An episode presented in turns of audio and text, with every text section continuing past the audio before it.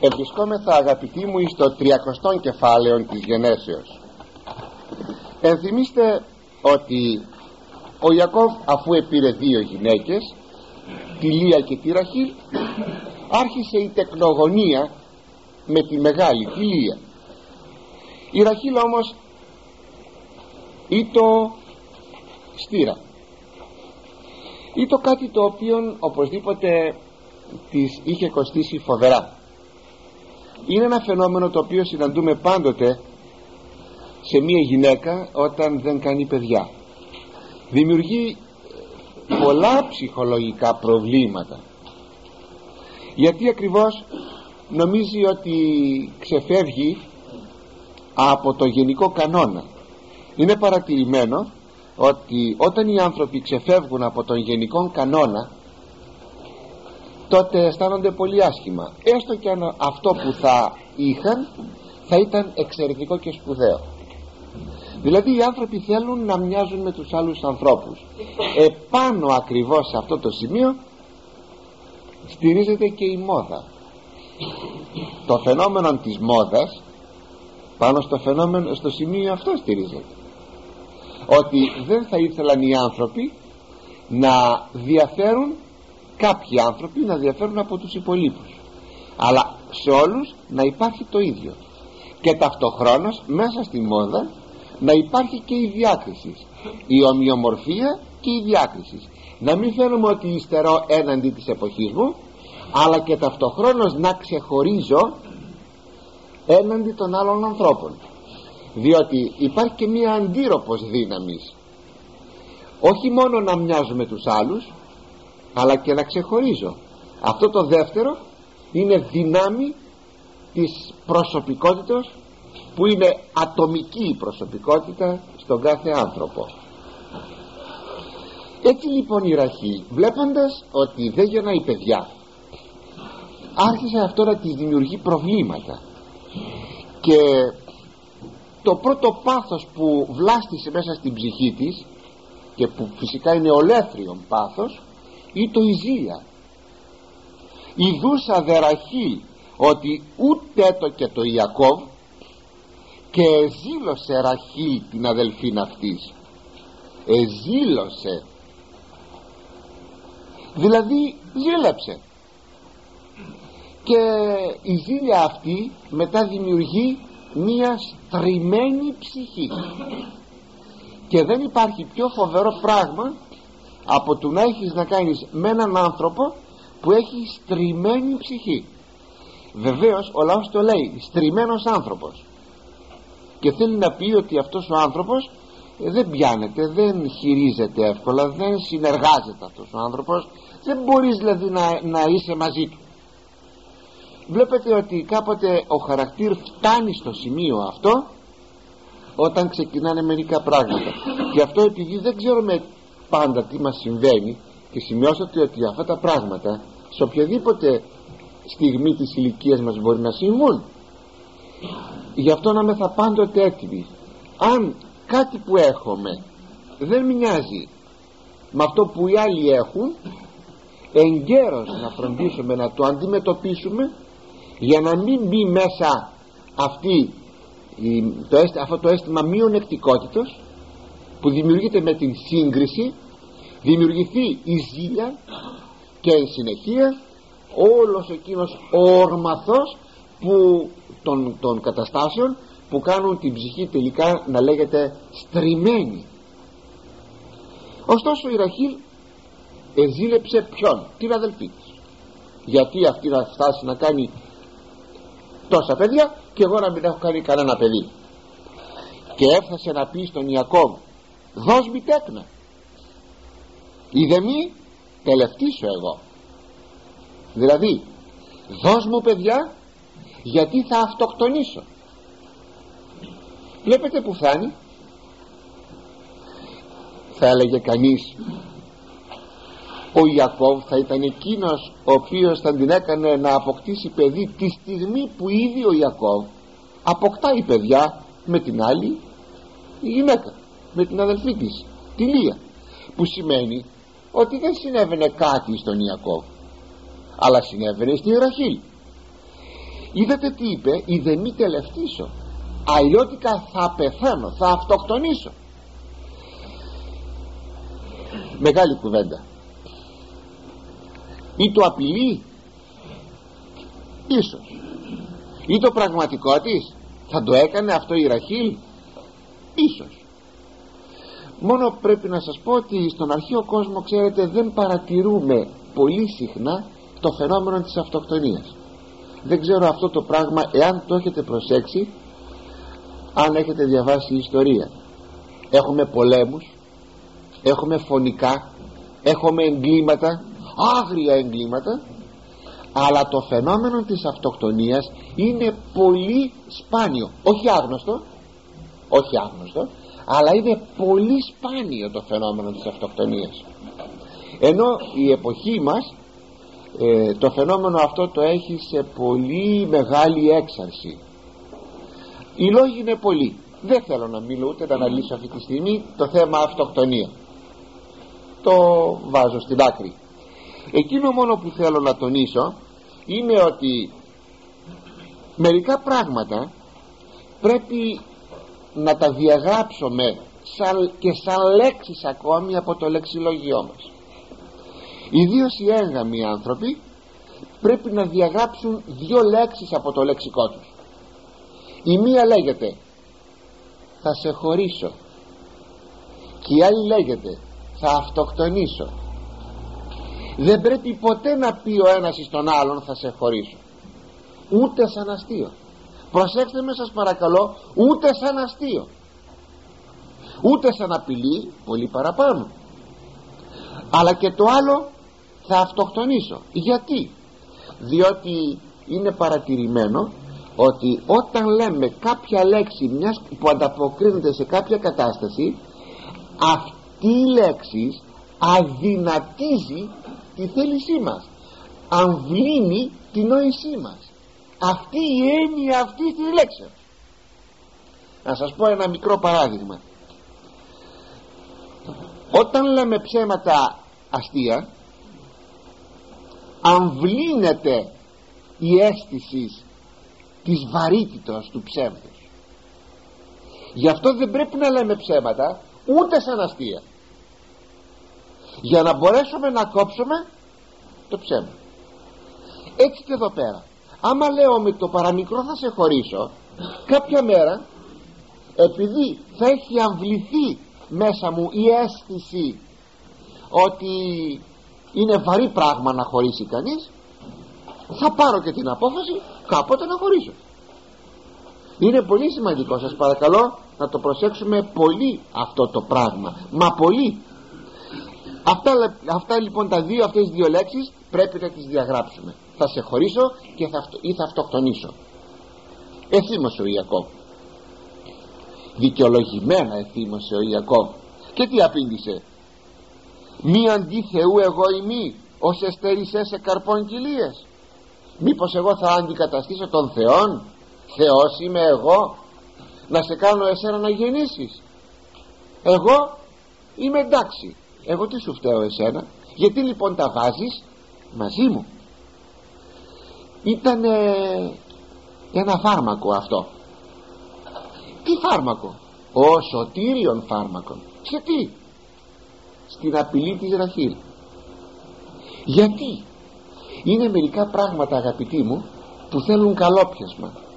Και είναι μερικά πράγματα που θέλουν φοβέρα. Αυτό να το ξέρετε. Και για να μην πολύ πράγμα θα σας αναφέρω ένα, μια ψυχική αρρώστια που λέγεται ιστερία. Είναι γνωστό ότι η ιστερία δεν είναι τίποτε άλλο παρά η επιθυμία ενός προσώπου να αποκτήσει κάτι εις υπερβολικών βαθμών. Και το πρόσωπο αυτό μη δυνάμενο να το αποκτήσει αρχίζει να κάνει νούμερα στο περιβάλλον που αποβλέπουν τα νούμερα λιποθυμίες παραλύσεις πράγματα, θάματα κτλ για να προκαλέσει τη συμπάθεια του περιβάλλοντος και να επιτύχει οπωσδήποτε εκείνο που θέλει. Αναφέρει ένας Άγγλος ο Νόρφριτς σε μια ποιηματική του ψυχολογία το εξής περιστατικό. Σχετικά με το θέμα της ιστερίας. Κάποτε ένας άνδρας γιατί η ιστερία μπορεί να πάθει και η γυναίκα και ο άνδρας. Και να προσέχουμε την ψυχική μας υγεία αγαπητοί μου. Από μικρά πραγματάκια ξεκινάνε αυτά. Προσέξτε με από μικρά πραγματάκια ξεκινάνε όλα αυτά. Αυτός λοιπόν ο άνθρωπος είχε ιστερία. Είναι δε υπερφυσ... υπερβολικός εγωισμός η ιστερία. Άμα θες θα στο σημείο αυτό να σου γίνει αυτό που θέλεις για να κάνεις νούμερα τι είναι δεν είναι εγωισμός υπερβολικός. Δηλαδή στην ιωστή δύναμη. Και ήθελε κάποτε κάτι τέλος πάντων δεν του γινόντανε έπεσε ξερός. Τον μάζεψαν εκεί οι συγγενείς του τον έβαλαν στο κρεβάτι και κάλεσαν τον γιατρό. Δεν είχαν αντιληφθεί βέβαια ότι ο άρρωστός τους ο άνθρωπός τους είχε ιστερία. Και ο γιατρός τον εξήτασε σημειώσατε δε ότι ε, τα χέρια του ήταν παράλυτα. Το σήκωνε ο γιατρός έπεφτε σαν ξύλο κάτω μετά το χέρι. Είχε πάθει μια παράλυση. Τον κοίταξε καλά αντελήφθη έμπειρος ο ίατρος ότι επρόκειτο περί ιστερίας και ότι δεν είχε τίποτε άλλο και λέει με απλότητα α δεν έχει τίποτα ο άνθρωπός σας έχει ιστερία. Ε, δεν χρειάζεται τίποτα να του κάνουμε ακούγοντας ο ιστερικός την απόφαση του γιατρού τη γνωμάτευση του γιατρού είδε ότι έφερε το παιχνίδι του. Και σηκώνεται αγαπητή μου από το κρεβάτι και με εκείνο το παράλληλο χέρι δίνει μία γροθιά στο γιατρό που κόνται να τραφήσει ξερό. Το φάρμακο λοιπόν το φάρμακο στην ιστερία ξέρετε ποιο είναι; Να μην κάνει τα κέφια εκείνου που πέφτει ξερός άλλο ότι πρέπει να λάβεις τα μέτρα σου να μην φας γροθιά. Πάντως όμως δεν θα χαϊδέψεις την κατάσταση αυτή. Λοιπόν κοιτάξτε τι σοφία τι πράγματα σοφά έχει μέσα το βιβλίο του Θεού. Ωραιότατα ο Ιακώβ εθύμωσε. Γιατί ήταν το φάρμακο αυτό. Έπρεπε να θυμώσει. Μάλιστα. Έπρεπε να θυμώσει. Ή το θυμός που είναι εφάμαρτος όχι και τότε τι έκανε άραγε η, η, η, η, συγγνώμη, η Ραχήλ πράγματι πήγε εκεί να αυτοκτονήσει να κάνει δηλαδή τίποτα από όλα αυτά. Πού να αυτοκτονήσει; Δεν αυτοκτονεί κανείς αγαπάει τη ζωή μάλιστα ο ιστερικός Ω δεν αυτοκτονεί. Μόνο θέατρο παίζει. Λοιπόν ευρήκε τη λύση η Ραχήλ θα σου δώσω λέγει την ε, παιδίσκημο και μου όταν γεννηθεί το παιδί της με σένα θα το υιοθετήσω εγώ. Δηλαδή ήταν, σας, σας έχω πει και άλλη φορά αυτό όταν εγεννάτο στα γόνατα της ε, στήρας γυναικός το παιδί ε, της παιδίσκης εθεωρεί το πλέον ότι το δικό της παιδί. Κατά υιοθεσία αυτό φυσικά γίνεται και πράγματι έδωσε η Ραχήλ την παιδίσκη της την Βαλά η οποία και συνέλαβε. Και γέννησε ένα παιδί. Ένα γόρι. Είπαμε ότι αυτά δεν είχαν αμαρτία ε; το εξηγήσαμε την άλλη φορά. Το όνομα του παιδιού το ονόμασαν το έβγαλαν Δαν. Θα ήθελα να μείνω λίγο σε αυτό το πρόσωπο. Δύο πρόσωπα ξέρετε ιδιαίτερως ξεχωρίζουν μέσα στην ιστορία των φυλών το ένα πρόσωπο διεκρίθη ως φιλή το άλλο πρόσωπο δεν διεκρίθη αλλά έχει να διαδραματίσει κάποιο ρόλο.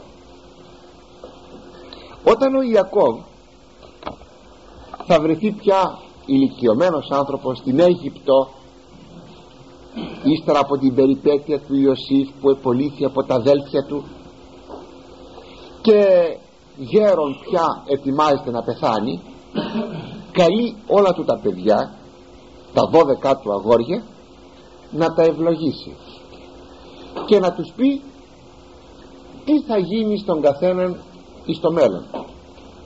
Η προφητεία που θα έλεγε στον καθέναν δεν αφορούσε το πρόσωπο του παιδιού αλλά τους απογόνους του Ιού. Συνεπώς ήταν προφητεία δια το απότερο μέλλον δια την τύχη θα λέγαμε δια την πορεία δια την εξέλιξη της φυλής.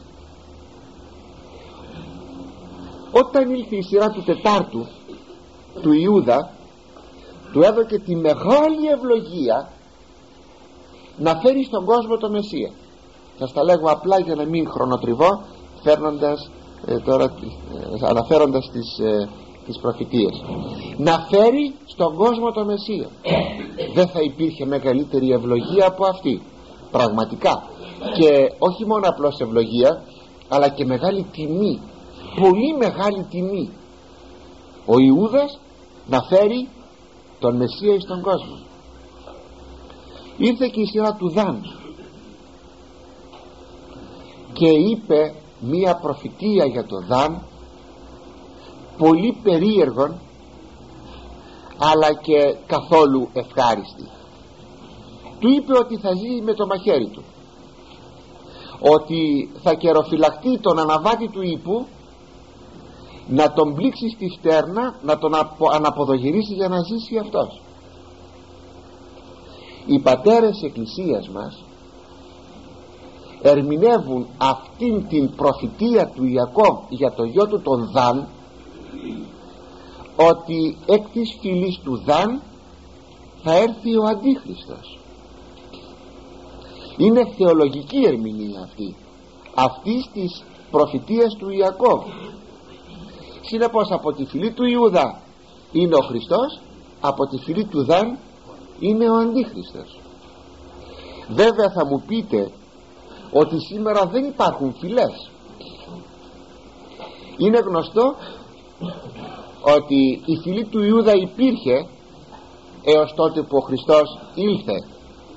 Αλλά μετά το 70 μετά Χριστόν που έγινε η άλωση της Ιερουσαλήμ και σκορπίστηκαν οι Εβραίοι τι δεκακίσες τα παιδιά του λαγού μέχρι σήμερα που ε, τώρα συνέπηξαν κράτος δεν υπάρχουν πια οι φυλές. Δηλαδή δεν υπάρχει η διάκριση των φυλών μέχρι τότε υπήρχε διότι ανεμένε το, το αποτέλεσμα εκάστης φυλής. Ποιο θα είναι κατά την προφητεία του Ιακώβ; Ήρθε λοιπόν ο Χριστός. Ετελείωσε ο προορισμός των φυλών. Θα μου πείτε λοιπόν τότε πως μπορούμε να ξέρουμε ότι από τη φυλή του Δαν θα γεννηθεί ο Αντίχριστος; Ένα μόνο ασφαλώς δεν το ξέρουμε γιατί δεν υπάρχουν σήμερα οι φυλές αλλά ξέρουμε μόνο ότι οι Εβραίοι το διάβασα σε αυτό το εβραϊκό περιοδικό. Οι Εβραίοι, οι Εβραίες κοιτάζουν μέχρι σήμερα το παιδί που θα γεννηθεί μήπως θα είναι ο Μεσσίας. Κάθε μητέρα Εβραία φιλοδοξεί γεννώντας ένα γόρι μήπως έφερε στον κόσμο τον Μεσσία. Γιατί δεν πίστεψαν στον Μεσσία; Στον Χριστό και περιμένουν τον Μεσσία. Αυτός λοιπόν που θα έρθει και θα αναγνωριστεί από τους Εβραίους ως Μεσσίας αυτός θα είναι ο Αντίχριστος. Μου έκανε όμως πάρα πολύ μεγάλη εντύπωση όταν το διάβασα στο εβραϊκό περιοδικό διότι έρχεται να ταιριάξει τόσο πολύ με εκείνα τα οποία λέγουν οι πατέρες της εκκλησίας μας. Και ο Δαν εγεννήθη από την παιδίσκη της Ραχή. Δηλαδή δεν εγεννήθη από την επίσημο γυναίκα αλλά από την παιδίσκη αυτά εξ αφορμής της γεννήσεως του Δαν σε τούτο το κεφάλαιο θα μου επιτρέψετε να παραλείψω μερικά πραγματάκια τα οποία ίσως θα ήσαν λίγο κουραστικά και θα πάρω μόνο τα κυριότερα σημεία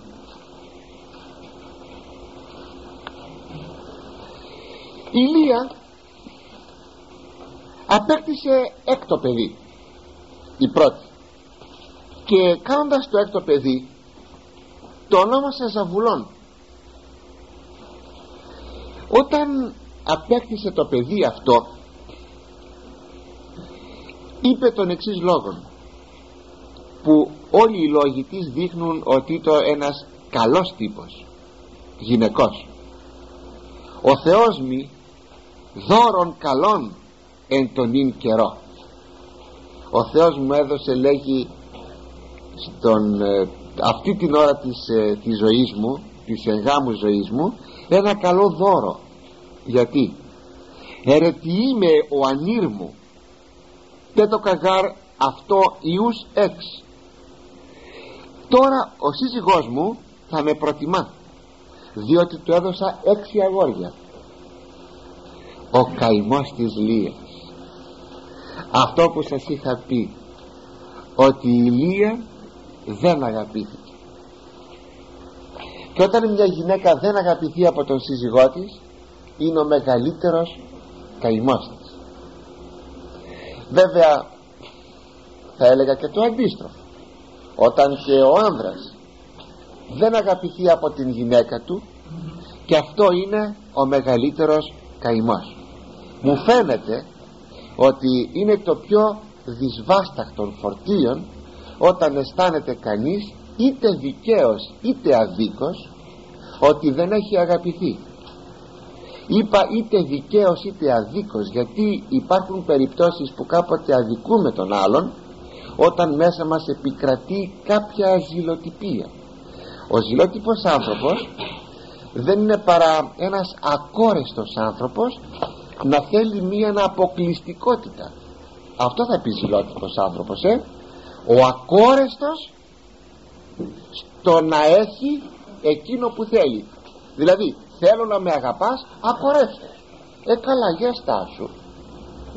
Επί παραδείγματι είναι ζηλιάρα η γυναίκα. Ο άνδρας θα βγει έξω. Δεν θα βγει έξω. Πέστε μου τι θα βάλει τώρα στα μάτια του παροπίδες όπως τα άλογα; Δεν θα βλέπεις στον δρόμο του στον δρόμο. Δεν θα τους χαιρετά. Η γυναίκα τι κάνει. Ζηλεύει. Γιατί χαιρέτησες τον τάδε; Γιατί χαιρέτησες προπαντός την τάδε; Μα ήταν γνωστή μου. Ήταν παλιά μου γειτόνισσα. Ξέρω εγώ να μην τη χαιρετήσω.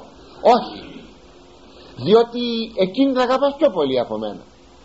Βλέπετε ότι υπάρχει η ζηλοτυπία σαν ένας ακόρεστος πόθος για να έχει κανείς αυτό που θέλει. Είναι μια αρρώστια είναι φοβερό πράγμα αυτό.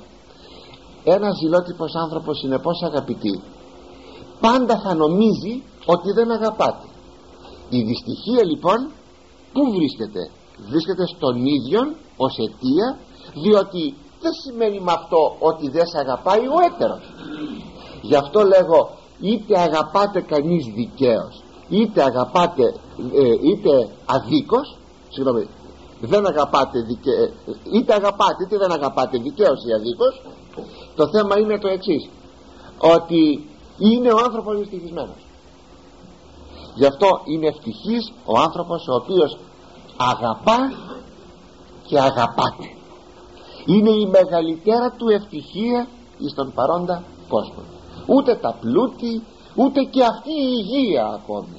Αρκεί να εξασφαλίσει το να αγαπά και να αγαπάται ο Ιερός Χρυσόστομος μάλιστα θεωρεί αυτήν την αρχή ως το θεμέλιον της ποιμαντικής. Να ξεφύγω λιγάκι.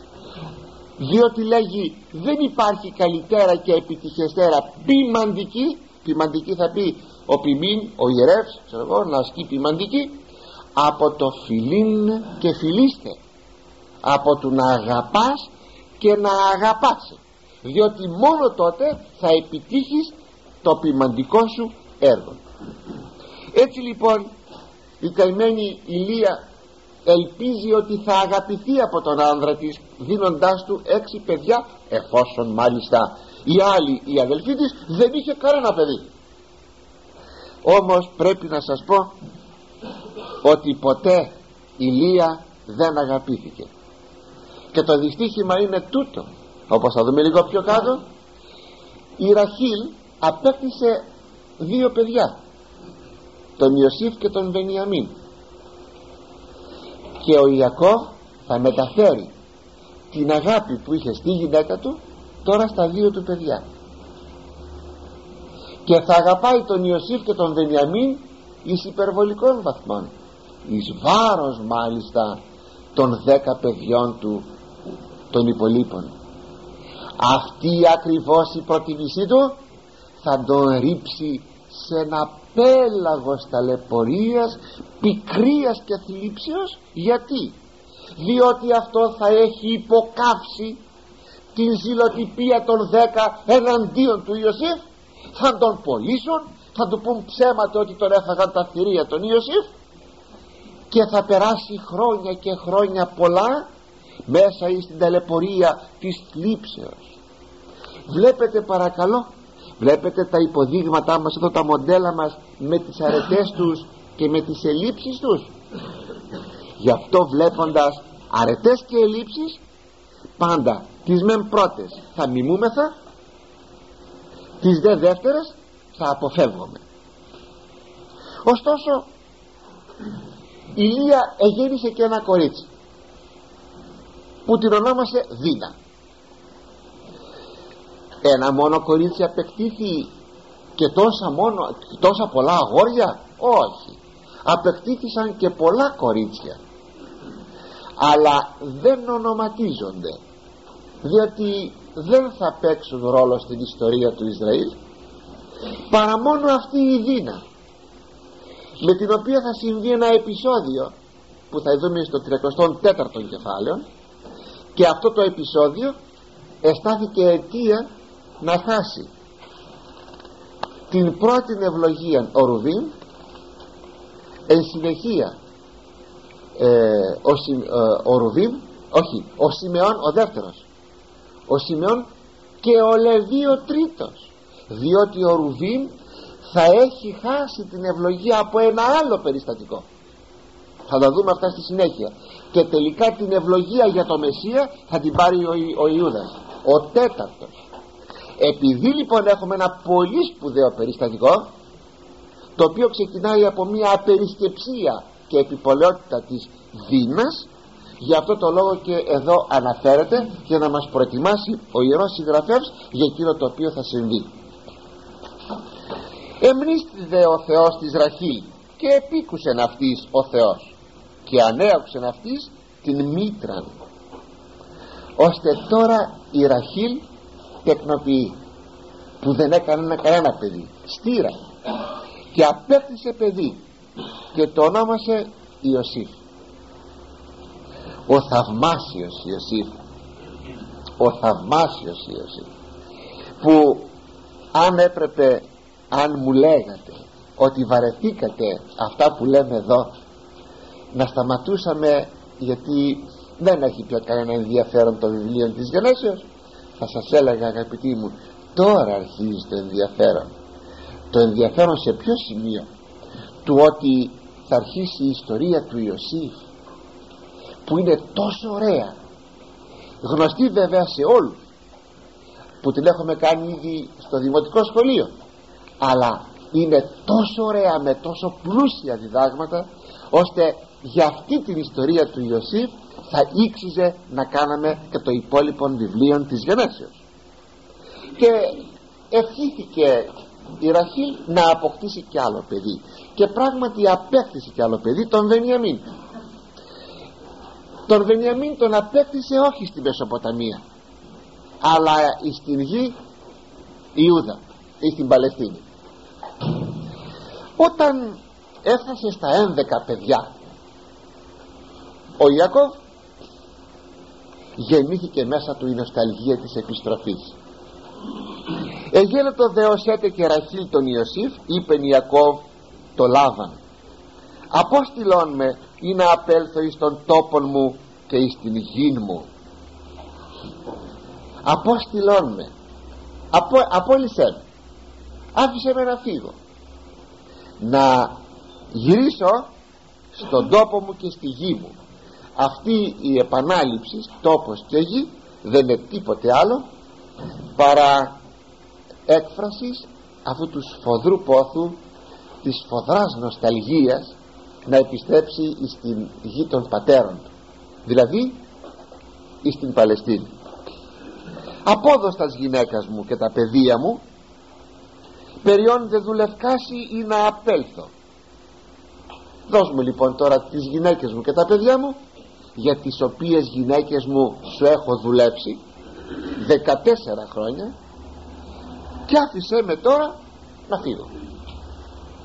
Ίσως κάνει εντύπωση εδώ αγαπητοί πως παίρνει την άδεια του πεθερού του για να φύγει.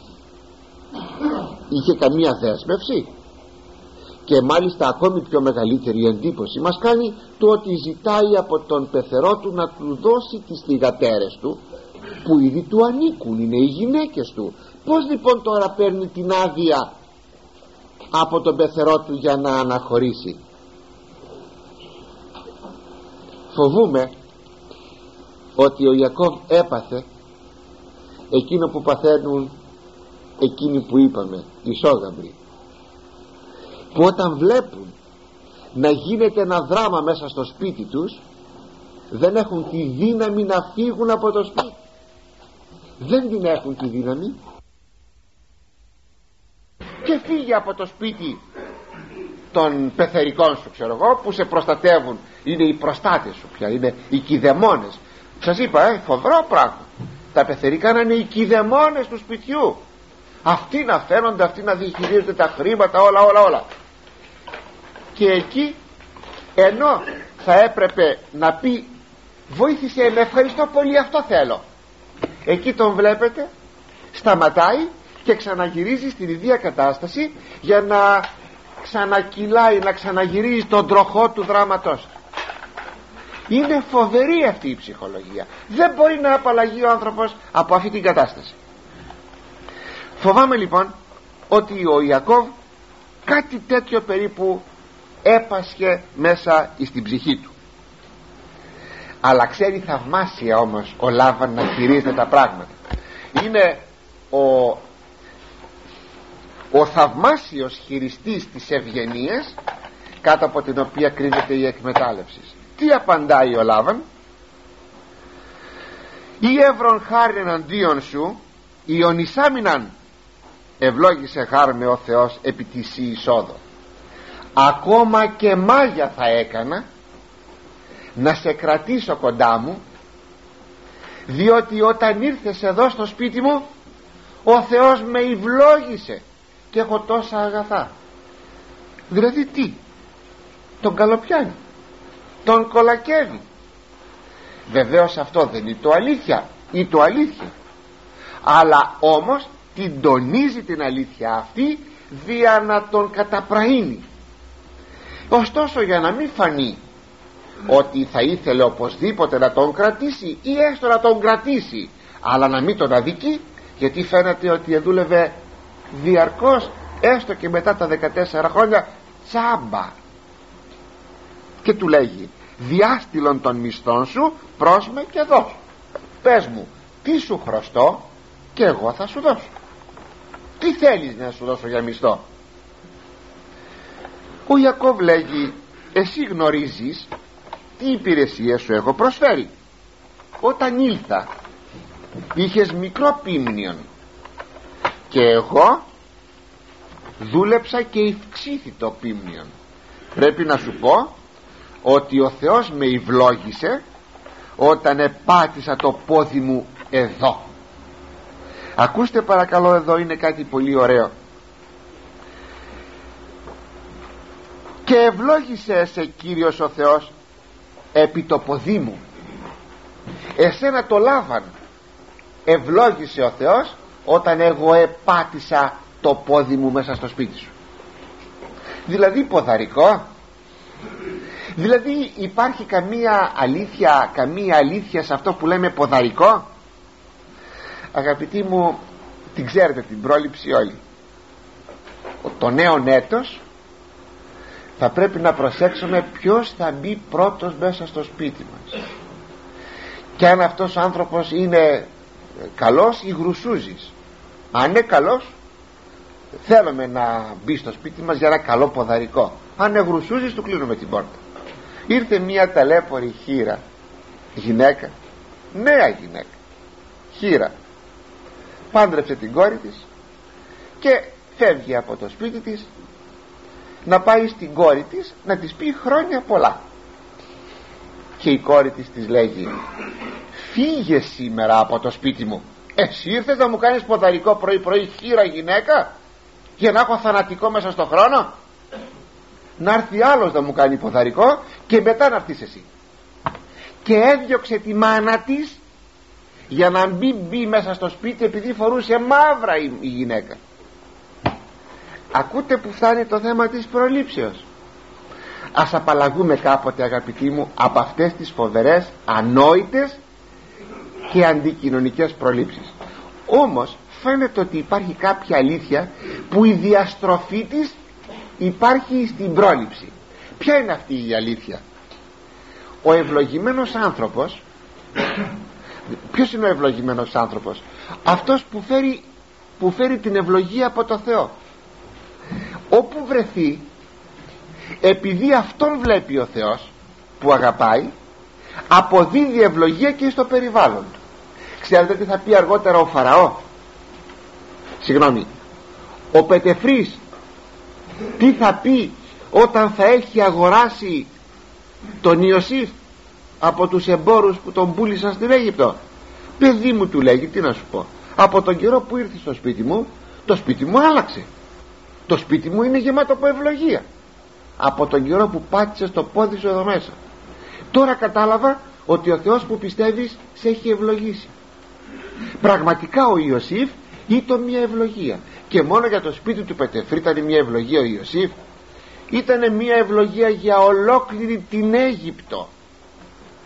Ε λοιπόν και ο Ιακώβ ήταν ευλογημένος από τον Θεό πόσες φορές πήρε την ευλογία. Πήρε την ευλογία από τον πατέρα του. Πήρε και τη μεσιανική ευλογία αλλά πήρε και την προσωπική ευλογία. Παιδί μου λέγει να σε αυξήσει ο Θεός να σε πληθύνει ο Θεός. Και αφού τώρα βρίσκεται στο σπίτι του Λάβαν ε βεβαίως είναι φορεύς ευλογίας. Αυτό είναι αληθές. Όπως και φορεύς κατάρας μπορεί να είναι ένας άνθρωπος όταν ε, πλέον ο Θεός έχει από αυτόν τον άνθρωπο αποστρέψει το πρόσωπό του. Αγαπητοί μου να σας πω ας προσέξουμε να μην είμεθα πρόσωπα οργής και πρόσωπα κατάρας αλλά να είμεθα πρόσωπα ευλογίας. Θέλετε ακόμα να σας το στηρίξω περισσότερο αυτό; Στην Καινή Διαθήκη τι είπε ο Κύριος; Λέγει στους μαθητάς του. Πηγαίνετε και στους 70 και στους 12 πηγαίνετε. Κηρύξετε τη Βασιλεία του Θεού. Εκεί που θα πάτε στο σπίτι που θα μπείτε εκεί να μείνετε έως ότου φύγετε. Και αν και θα μπείτε μέσα και θα πείτε ειρήνη στο σπίτι αυτό κι αν εκεί υπάρχει Υιός ειρήνης ποιος είναι ο Υιός της ειρήνης; Ο Υιός της ειρήνης καταρχάς είναι ο οικοδεσπότης. Αυτός εκπροσωπεί το σπίτι ολόκληρο. Εάν λέγει είναι άνθρωπος ειρήνης δηλαδή άνθρωπος που φέρει την ευλογία του Θεού τότε η ειρήνη σας θα αναπαυθεί στο σπίτι αυτό. Εάν αντιθέτως δεν είναι Υιός ειρήνης. Τι είναι λοιπόν; Υιός κατάρας. Τότε η ειρήνη που θα πείτε αλλά αυτός δεν θα σας δεχθεί. Θα σας πει μα από εκεί πέρα φύγετε παλιάνθρωποι εκμεταλλευτές δείξει μπήξη. Τότε η ειρήνη που του δώσατε θα επιστραφεί σε εσά. είναι μεγάλη αλήθεια αυτό. Γι' αυτό ας προσέξουμε αγαπητοί μου να μην είμαι θα πρόσωπα κατάρας και οργής αλλά πρόσωπα ευλογίας και ειρήνης. Ας το προσέξουμε.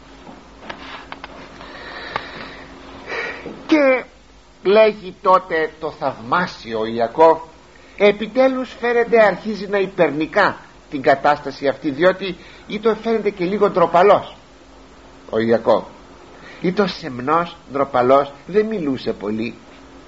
Να, να διεκδικεί στα συμφέροντά του. Λέγει κοίταξε εγώ όταν ήρθα ο Θεός ευλόγησε το σπιτικό το δικό σου λοιπόν πότε ποιήσω καγώ εμ αυτόν οίκον; Πότε θα κάνω και εγώ το δικό μου το σπιτικό; Αυτή η φράση κρύπτει πολλά που δείχνει ότι ο Ιακώβ μέχρι τότε δεν είχε πλέον δικό του σπιτικό γιατί δεν είχε; Μα ποιος κυβερνούσε το σπίτι; Το κυβερνούσε ο Λάβαν.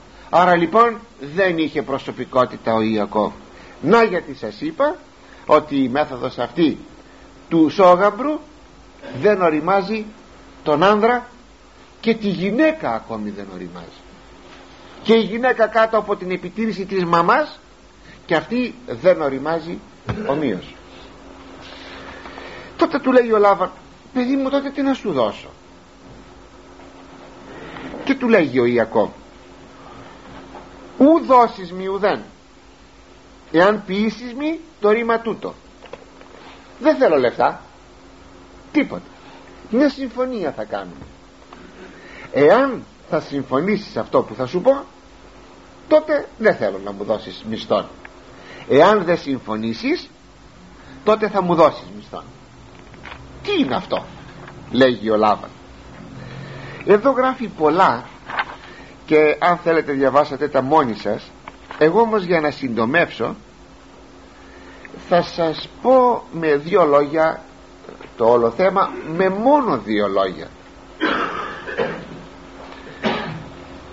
Τα πρόβατα στην Ανατολή ήσαν εκεί άσπρα ως επιτοπλίστων. Οι κατσίκες ήταν σκούρες. Μαύρες. Σπανίως εγενόντο πρόβατα σκούρα και κατσίκες άσπρες. Λέει λοιπόν ο Ιακώβ άκουσε πατέρα θέλω να μου δώσεις όσα πρόβατα σκούρα υπάρχουν ενώ ήταν σχεδόν όλα άσπρα. Και από τις κατσίκες όσες άσπρες κατσίκες υπάρχουν ενώ ήταν σχεδόν όλες μαύρες. Συμφωνείς; Όταν το άκουσε αυτό ο Λάβαν μπορούσε να με συμφωνούσε. Που ήταν τόσο σφιχτός και φιλάργυρος άνθρωπος. Βεβαίως λέει παιδί μου μια χαρά. Συμφωνώ απολύτως. Προσέξτε.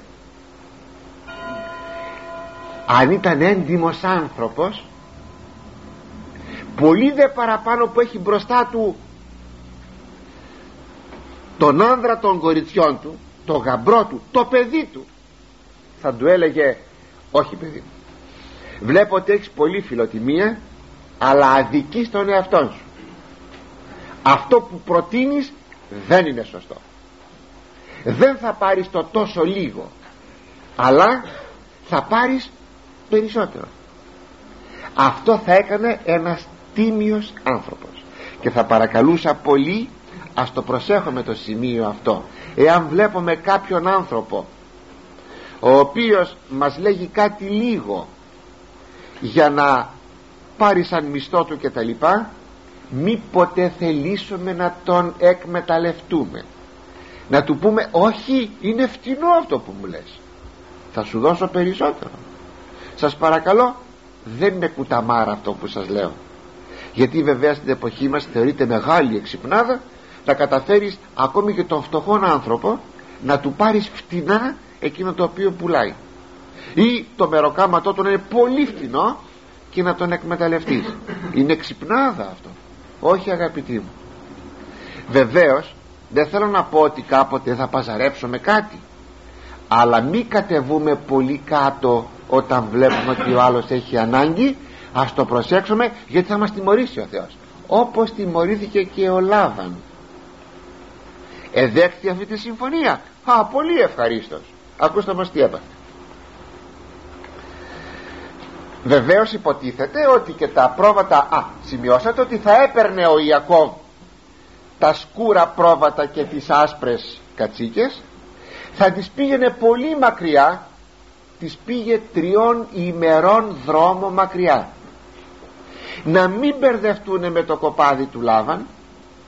Αρχίζει δηλαδή να χωρίζει τα πράγματα και του λέγει του πεθερού του εγώ θα μείνω να βόσκω τα δικά σου τα πρόβατα και τις κατσίκες. Τα δικά μου θα τα βόσκουνε τα παιδιά μου αλλά και δική μου υπηρέτεια ενδεχομένως, όπως θα το δούμε στη συνέχεια. Αλλά ό,τι γεννηθεί από τα πρόβατα σκούρο είναι δικό μου. Και ό,τι γεννηθεί άσπρο από τις κατσίκες είναι δικό μου. Όχι μόνο αυτά που υπήρχαν αλλά και αυτά που θα γεννηθούν. Δεν μου λέτε όταν έχουμε 98 άσπρα πρόβατα και δυο σκούρα τι μεγαλύτερη ε, επιθυνότητα υπάρχει να γεννηθούν σκούρα πρόβατα; Άσπρα θα γεννηθούν λοιπόν αγαπητοί ήρθε η χρονιά που θα γεννούσαν. Και μάλιστα γεννούσαν δύο φορές το χρόνο. Το έχει και αυτό το πράγμα δύο φορές το χρόνο.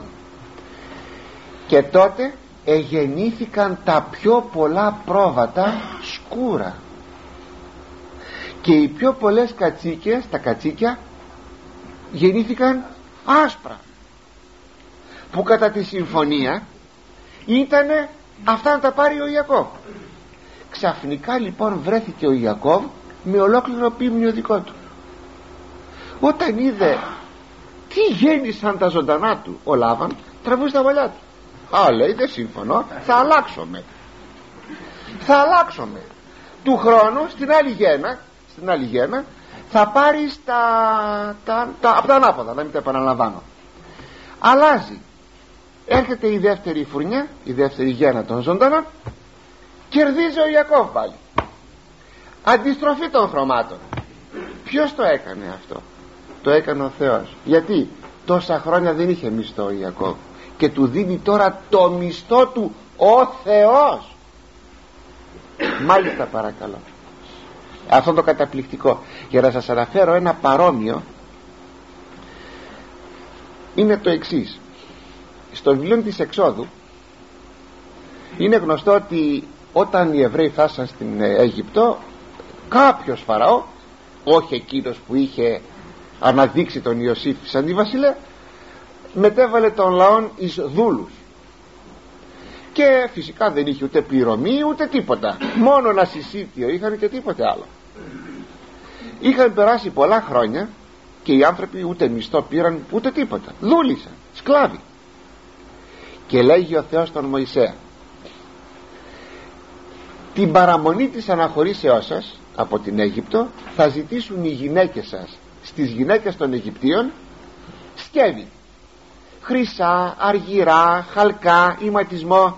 Φερρυπίν ε, κύρα Σιφίνα δώσ' μου το τζεντζερί σου. Ή δώσ' μου εσύ δώσ' μου σε παρακαλώ ένα φουστάνι ή δώσ' μου ε, χρυσά βραχιόλια. Σε παρακαλώ δάνεισα μου τα βραχιόλια σου θα τα πάρει είπα ε, βραχιόλια διότι βρέθηκαν στην έρημο με πολύ χρυσών και άργυρων.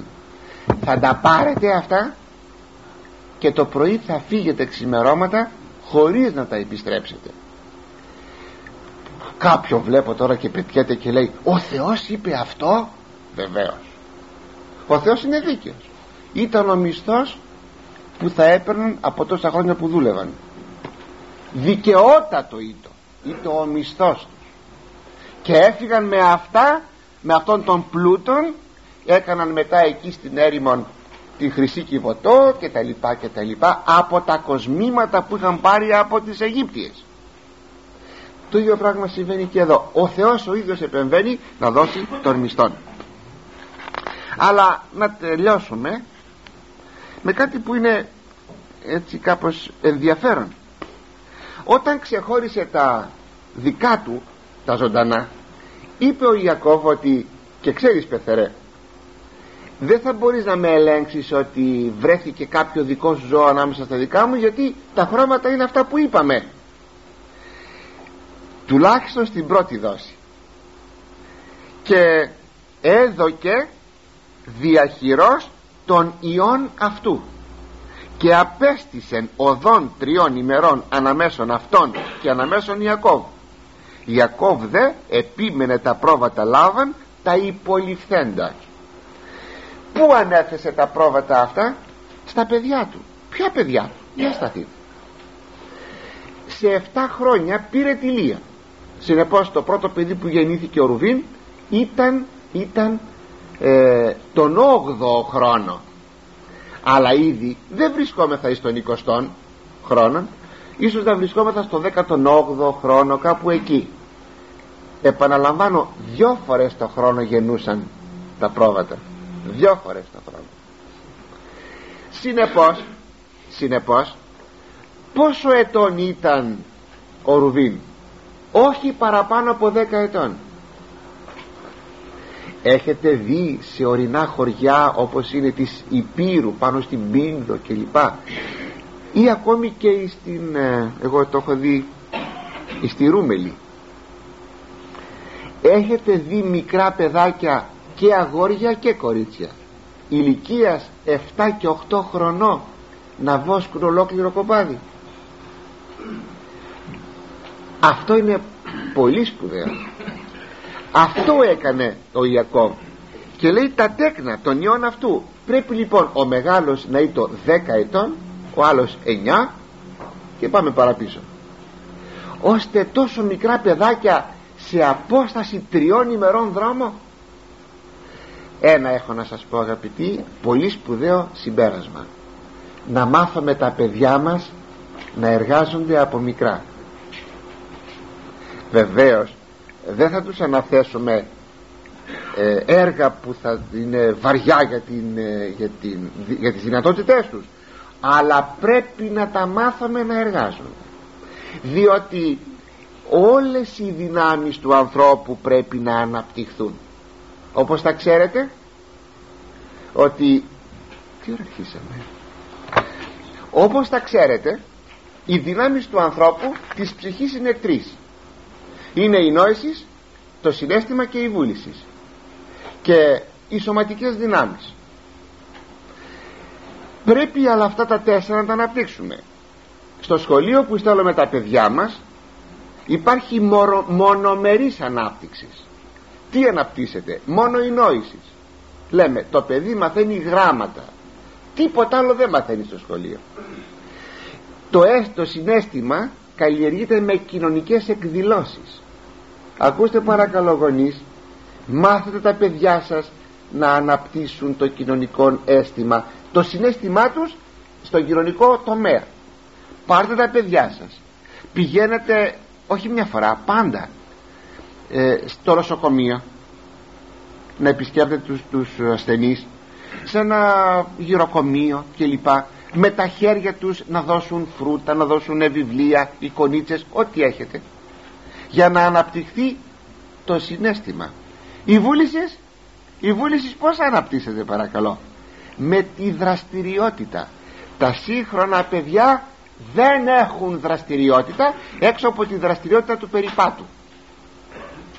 Εκεί περιορίζει τη δραστηριότητα των σύγχρονων νέων. Στον περίπατο όχι αγαπητοί θα βάλουμε στα χέρια των παιδιών μας υπευθυνότητες. Να αρχίσουν να αποκτούν δραστηριότητα για να αναπτυχθεί η βούλησή τους. Αλλά και οι δυνάμεις οι σωματικές πρέπει να αναπτυχθούν. Κάθε πρωί ξέρετε το ραδιόφωνο έχει γυμναστική. Έκανα πολλές φορές σκέψη και λέω γιατί να κάνουμε γυμναστική και να μην κάνουμε λίγες μετάνοιες που είναι ταυτοχρόνως και άσκησης της ψυχής και άσκησης του σώματος. Και κάτι ακόμη. Όταν μάθουμε να εργαζόμεθα είναι η καλύτερα γυμναστική. Όταν μάθουμε να εργαζόμεθα να κινούμεθα σωματικά να κινούμεθα αποκτούμε δεξιοτεχνία. Αυτό δυστυχώς πάρα πολλοί γονείς δεν το παρέχουν στα παιδιά τους. Είναι λοιπόν ένα μήνυμα από την εποχή εκείνη ότι πρέπει στα παιδιά μας να αναθέτουμε εργασία για να αποκτούν όλες αυτές τις δυνατότητες και τις δεξιοτεχνίες. Αλλά εδώ θα σταματήσουμε για να δούμε τι απέγινε τελικά με τον Ιακώβ αφού μας λέγει ότι επλούτησε ο άνθρωπος φόδρας σφόδρα και γένετο αυτό κτίνει πολλά και βόες και πέδες και παιδίσκε και κάμιλοι και όλοι. Μέσα σε ελάχιστα χρόνια ο Ιακώβ επλούτησε.